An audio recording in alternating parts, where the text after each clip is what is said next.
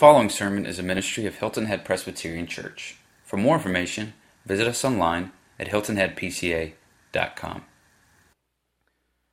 You know, as a little aside, this weekend is the, um, you know, the Bluffton Seafood Festival and, and all going on out there, and Lisa and I are heading out after church to go there, in part because that marks literally three years uh, to the day that we were here and determined to accept uh, the call uh, to come and to be the pastor at the church here. And it's been an amazing three years. Uh, a friend of mine laughed. And He said, Man, you thought you were going down to Hilton Head to hang out with a bunch of retired folks and kick back. And I was like, I didn't have that fully in mind, but God has done some incredible stuff uh, in the life of our church. And so uh, we thank you for allowing us to be your pastor and your pastor's family here, and we look forward to the years to come uh, going out. That wasn't a bad sales pitch, by the way, either. It was a day like today, and you go out there to the Bluffton Food Festival, and there's people walking around and f- some food and smells. It was like, this isn't a bad place to suffer for Jesus, you know. I tell my boys regularly, you know, we live where people pay to vacation, so we can't complain a lot uh, about that. But, um, you know, we, we come and we look back on seasons of life, those three years for us.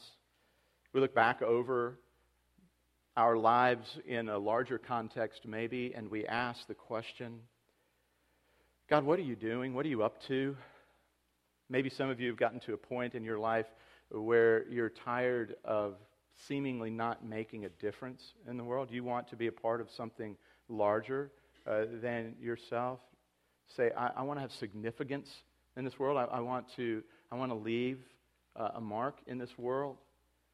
And Jesus is saying to you, by following me, by becoming a disciple of mine, uh, by living a life uh, that is similar to His, and doing the things that He's called us to do in His name and by His power, we are promised to have that kind of significant impact in the world. That what we do now has echoes and resounds into eternity. You realize that. I, I, mean, a bunch of kids just left, right? And some of you are going, yeah, they left so that they wouldn't be bothersome uh, in the service. You know, greater picture is this those kids are now over, right over there behind me. They're hearing about Jesus in a way that they can get their minds and hearts around. And because of that, be generations impacted because a child this morning heard about Jesus Christ and gave his life or her life to him.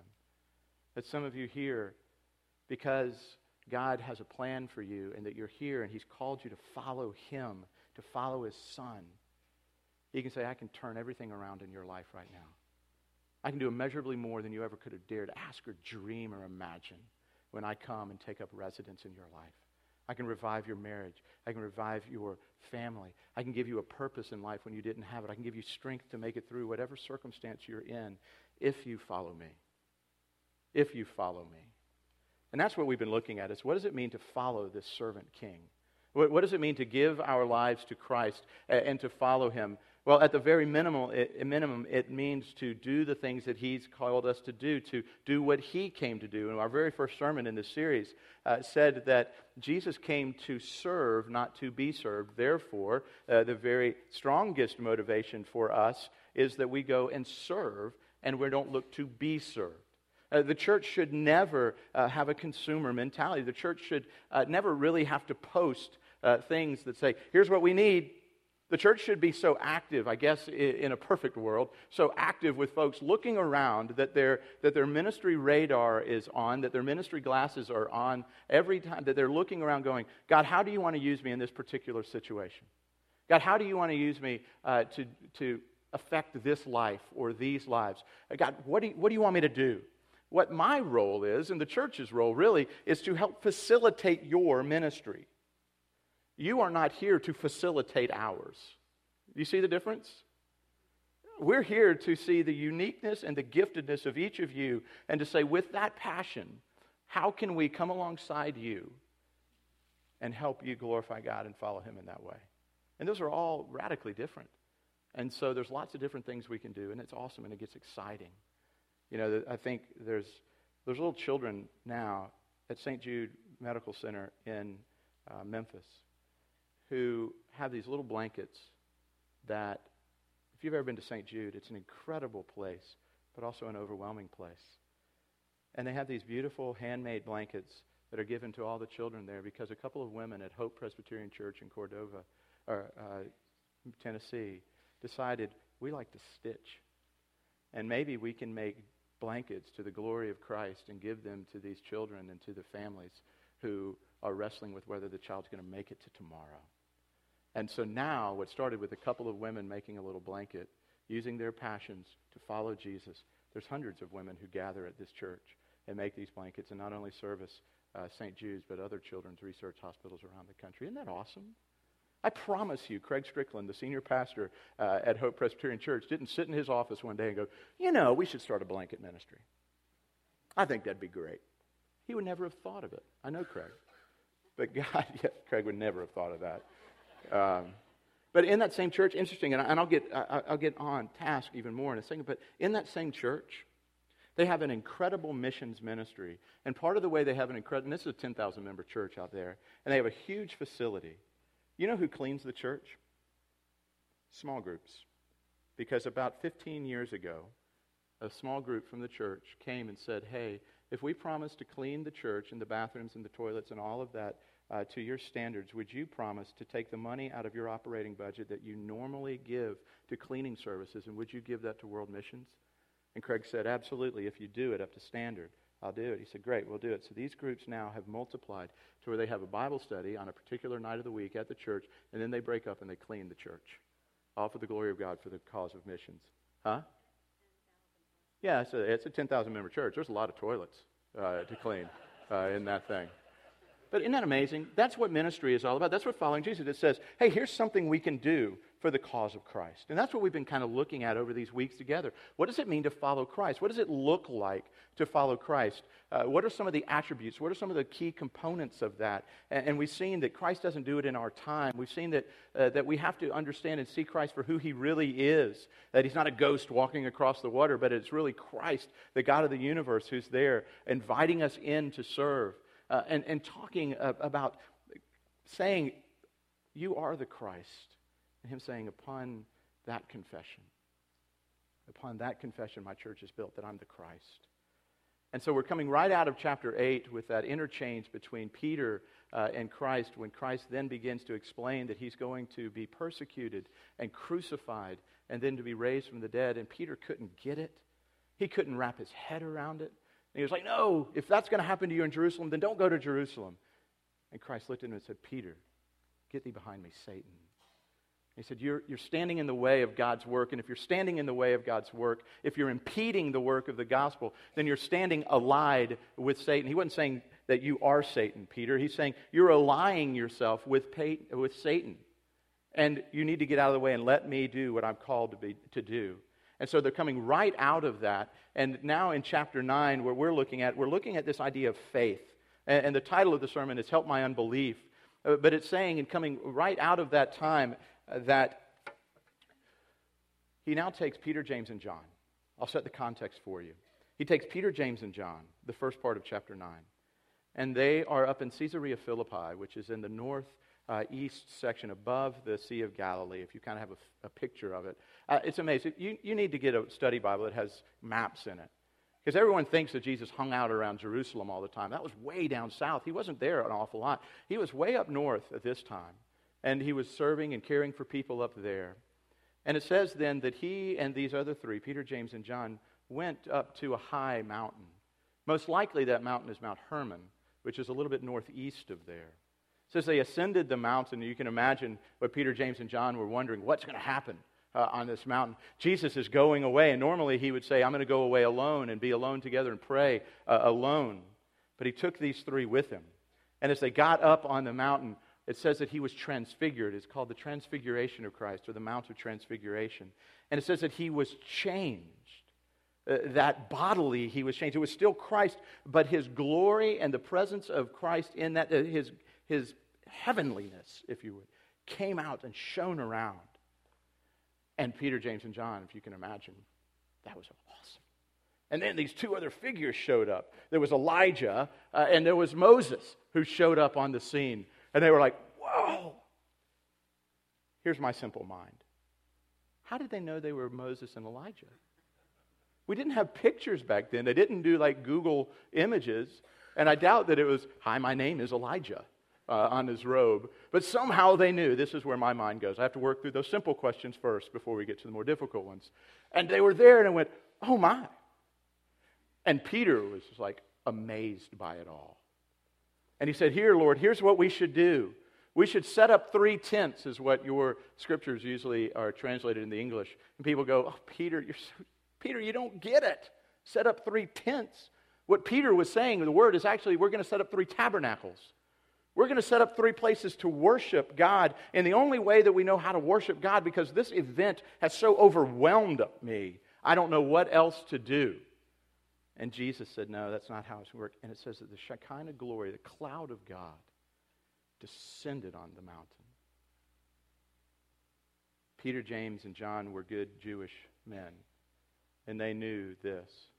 That's never a good thing for a mortal.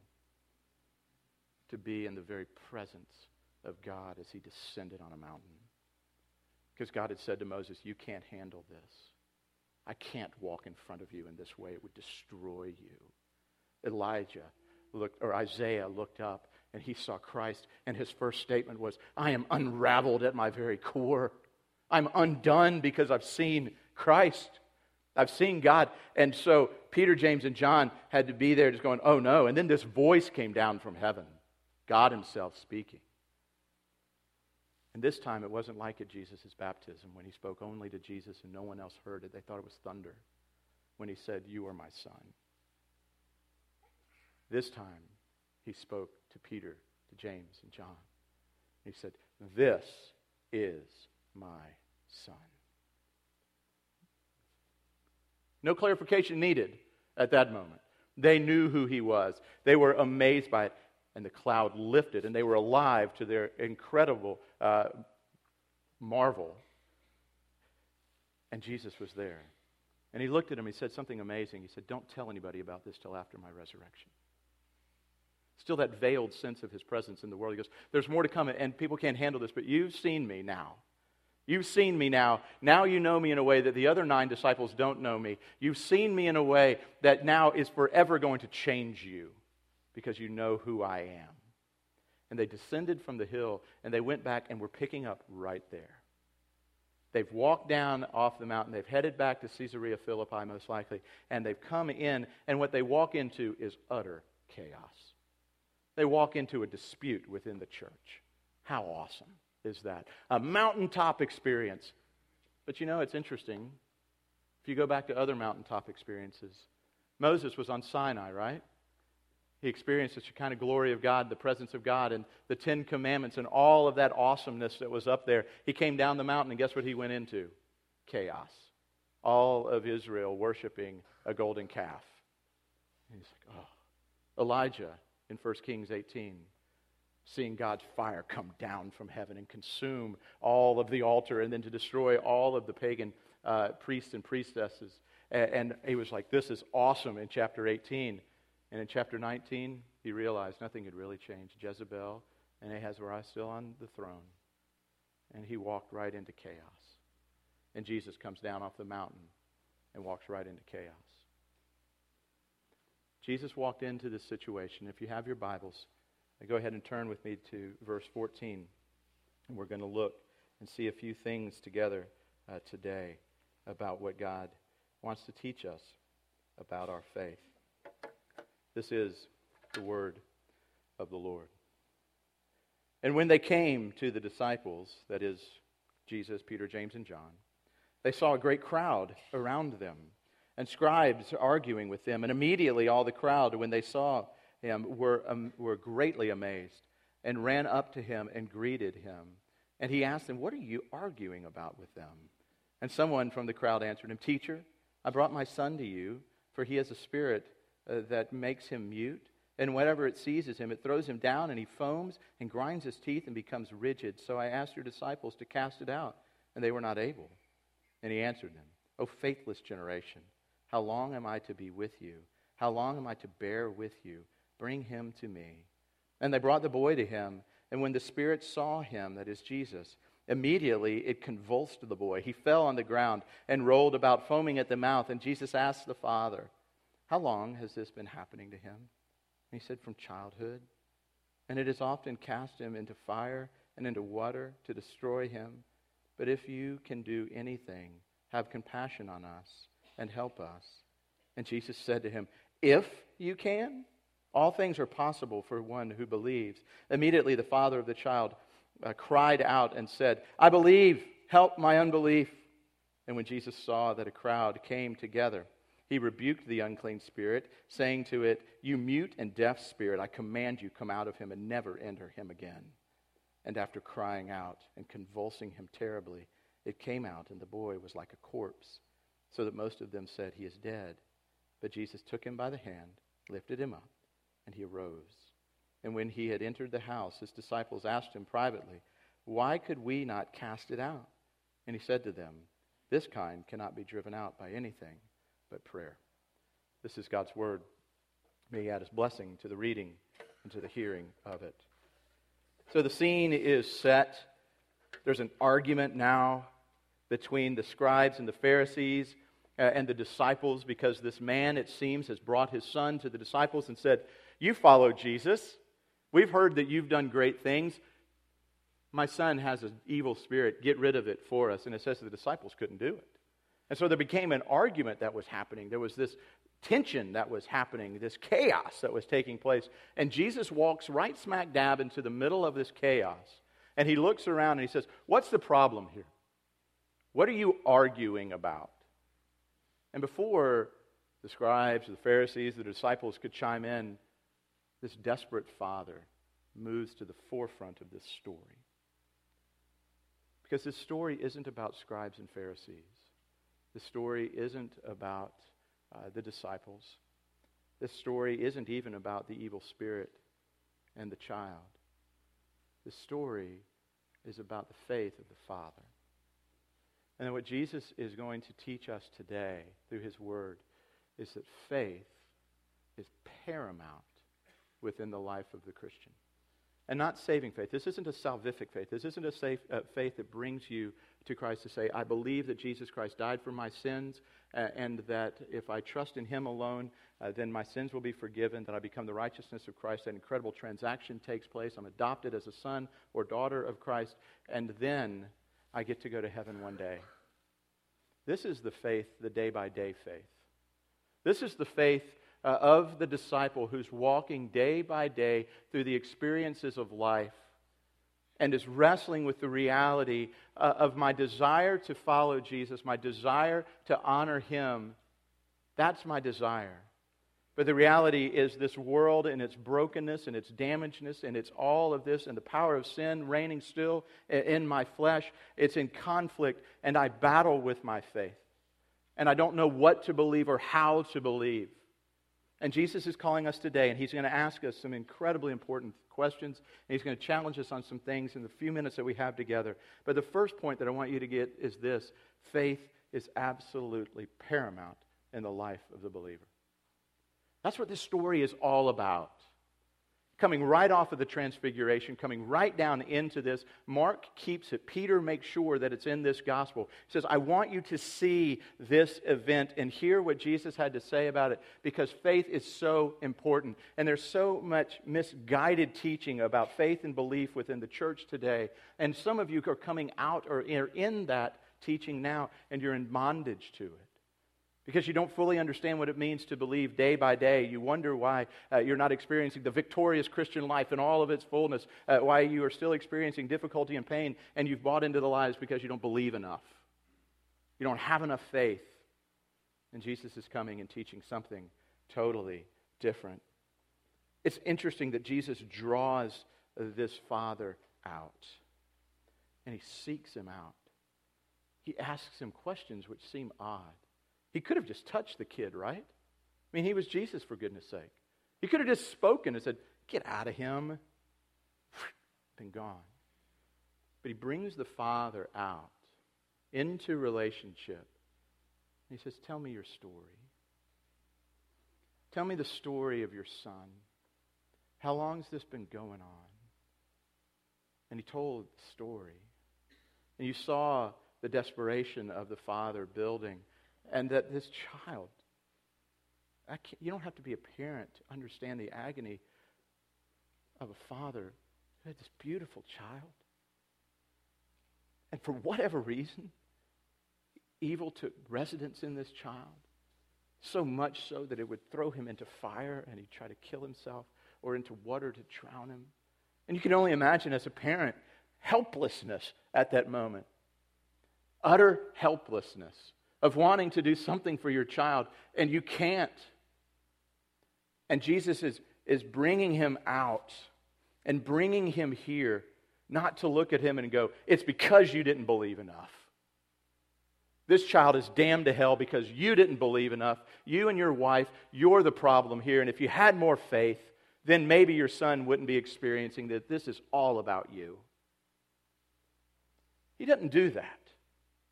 He brings this father out to properly correct his misunderstanding and then to show himself to be the incredible, perfect object of our incredibly imperfect faith. Jesus says faith is essential.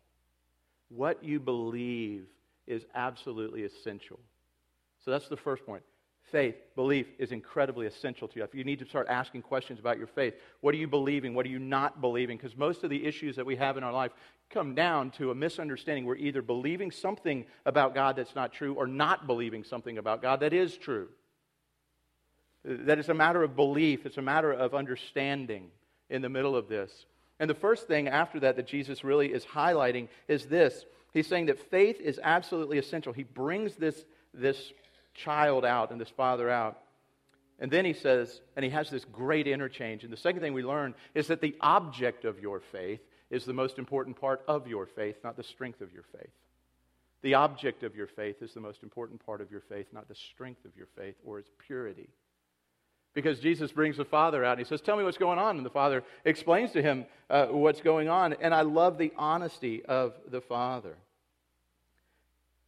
He's been cast him in verse 22 cast him into the fire and into the water to destroy him. But if you can do anything, have compassion on us and help us. And Jesus said to him, If, if you can, all things are possible for one who believes. And immediately the father of the child cried out and said, I believe. Help my unbelief. Jesus loved this father so much that he was willing to correct his grammar.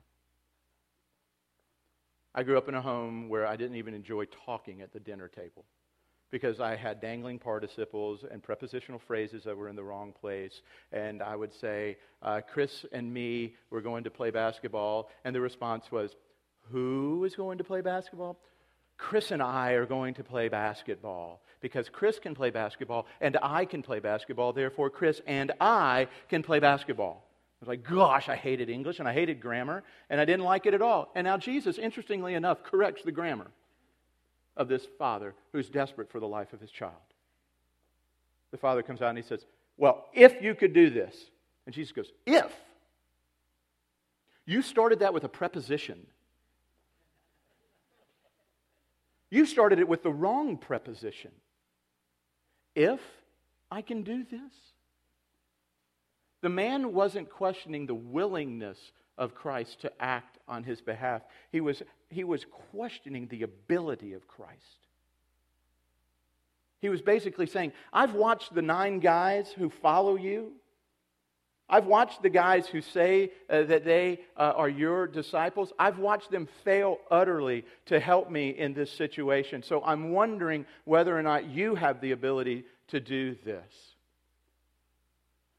And Jesus calls him out in a loving way, but calls him out.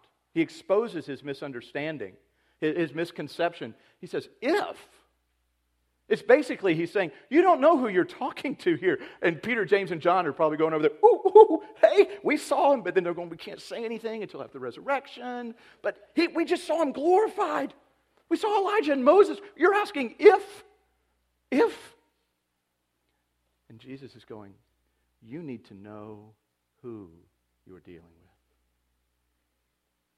You need to know the object of your faith so well that you'll never ask if you're able. You would ask more of a Christ like prayer that he had to his Father Father, if you're willing. I know you're able to take this cup of wrath away from me. I, I know you can do all things. I'm not questioning your ability. I am asking if you're willing to do this, would you? Would you move in this way? But if you don't, I trust you either way because I know who you are. And my belief in you is not predicated on what you do or don't do for me. Too many of us have become shipwrecked in our faith because we have determined that the, the truthfulness, the reality of the object of our faith is based on whether or not he does stuff for us. And Jesus is saying, no. You need to understand me. You need to know who I am. What is the object of your faith? Uh, what is it and who is it that you're coming to? And Jesus is encouraging us, imploring us to have Him as the object of our faith. We have to come basically to the end of ourselves. And when we come to the end of ourselves, we find Christ. Do you think that father was at the end of himself? Do you think for, I don't know how old the child is, but for whatever years that child was alive, don't you think he did everything that Jewish law and that Jewish mysticism and, and that the rabbis and that every fake Messiah that came along, everything, he did everything possible to save his son? And Jesus is now bringing him out, and this man is at the end of his rope. And Jesus is saying, You've come to the right place. The object of your faith is the absolute necessity for you to understand your faith. And that the disciples had to come to the end of themselves. The disciples, it, they couldn't do it. Why couldn't they do it? Have you ever asked that question? Why couldn't the disciples do it? In chapter 6 and 5, they'd gone out and done incredible things. But here they weren't able to do it. Why not? Interesting, Jesus says to them at the end when they're sitting in the house alone later, this one requires prayer. Why did he say that? Could it be possibly because they didn't pray? They were so filled with their thoughts of themselves that they forgot to call on the God of the universe to come and to exorcise this demon out of this child, that they were in their own strength and they'd forgotten that the object of their faith cannot be themselves. It has to be something greater than themselves. You all know that, don't you? So many of you, God has taken through things in your life and you have come to the end of yourself. You cannot do it. You cannot will it into existence. You cannot plan it into existence. You cannot afford it into existence. And you're at the end of yourself. And Jesus is saying it's at that end you find me, the object of your faith. And there's some very difficult things that happen in that process. One of the things that it's incredibly painful to come to the end of yourself, isn't it? Because in order to do that, sometimes God addresses the things that we've determined are most precious to us. This father and his child. What parent wouldn't do anything for their child? He had this kid, and he's like, I can't do it. You have to do it. Maybe it was your wealth he had to take for a season to bankrupt you, to let you know uh, that happiness and contentment isn't in the real estate market, it's not in the 401k. Maybe it's in your marriage, maybe it's in your family, maybe it's in your singleness, maybe it's in your education. I don't know. But getting to the end of yourself is not an easy process, is it? And I am in no way belittling that. It's painful and it's hard. And sometimes it seems to get worse when you come to Christ, doesn't it? Think about what happens here. I've got to kind of speed up, or we're going to be here for quite a long time. But Jesus takes the kid, he says, Get out to the demon. And what happens to the kid? He's dead. Now the kid who is at least alive and convulsing is lying there, and everyone thinks he's dead. You can imagine the father going, Oh, this is awesome. I come to you, and you're supposed to make everything better, and it seemingly has gotten worse. Some of you know exactly what he's experienced. And some of you have been fed that lie if you're a new Christian or you're here for the first time ex- investigating the church. Coming to Jesus won't fix everything in your life. Your marriage still may fall apart, your finances may tank, you may still get cancer. All these things can happen. It may seemingly get worse. But then Jesus does this amazing thing. He just grabs the kid by the hand. He says, Get up. The kid gets up. Seeing the object of your faith has to first have you come to the end of yourself. Another important part of what does it mean to believe. And then we'll rapidly get through these last two points. What does this faith look like? Very simply, this it's not perfect faith. Look at what the Father said. Jesus said, Do you believe this? And he said, I believe. I help my unbelief. It's not a perfect faith. Your faith doesn't have to be perfect. Your faith has to be honest. Your faith has to be genuine and simply saying, Jesus, I do believe these things, but there is a part of me that doesn't believe these things. Go and read uh, in uh, Ephesians and in Galatians where you see the battle of the flesh and the spirit and the spiritual warfare that takes it off. No wonder. It's just like, but I believe. And Jesus was saying this Your belief is good, it's enough. Derek Thomas, a wonderful pastor and scholar, wrote this. And what do you have to do? Believe. That's all. Just trust Him. That's all. Not lay everything on the altar, not attain spiritual perfection, not experience some kind of holy baptism. What you have to do is simply believe Jesus. Some of you have bought into this. You've got to be more perfect. You've got to be more moral. You've got to be this. You've got to be that. Then Jesus will act on your behalf. And Jesus is saying right here and now, no, that's not it. Does he desire you to be holy? Does he desire you to be blameless and more? All this? Yes. But Jesus didn't save the boy based on the perfection of the faith of the Father, he based it on his own perfection. So know that.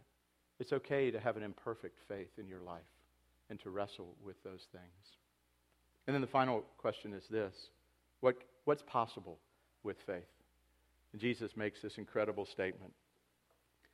Verse 23 All things are possible for one who believes.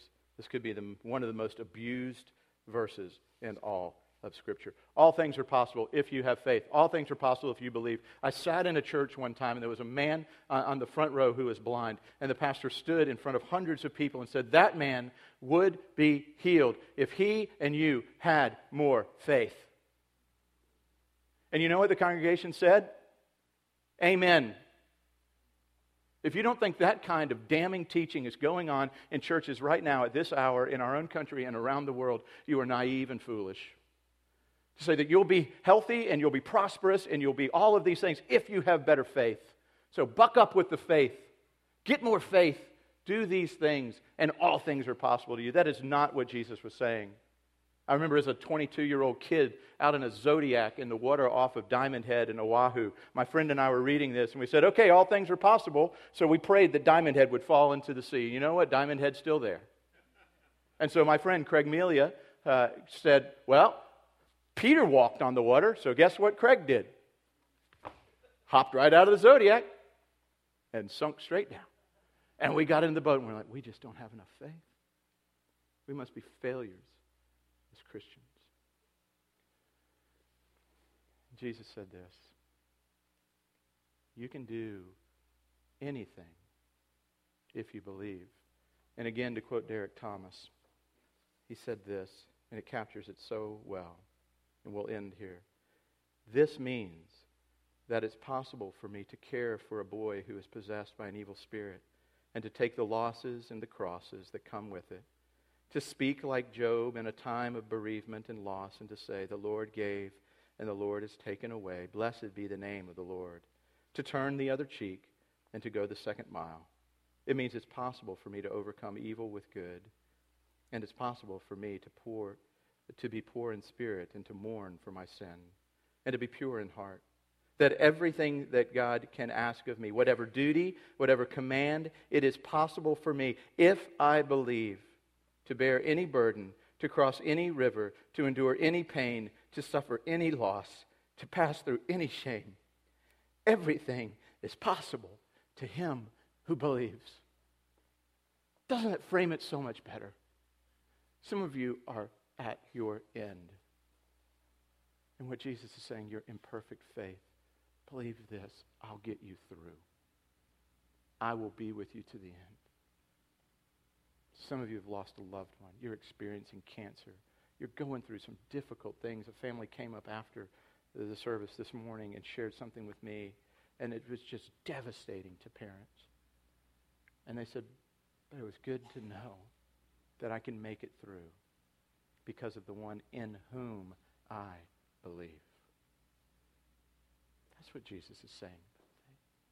Faith is so much more about the object of your faith than it ever is about you in the middle of it. Let's pray. God, this is a difficult thing to understand. It's not easy for us to grapple with. But I pray there are some here today who are really wrestling. They are at the end of their rope.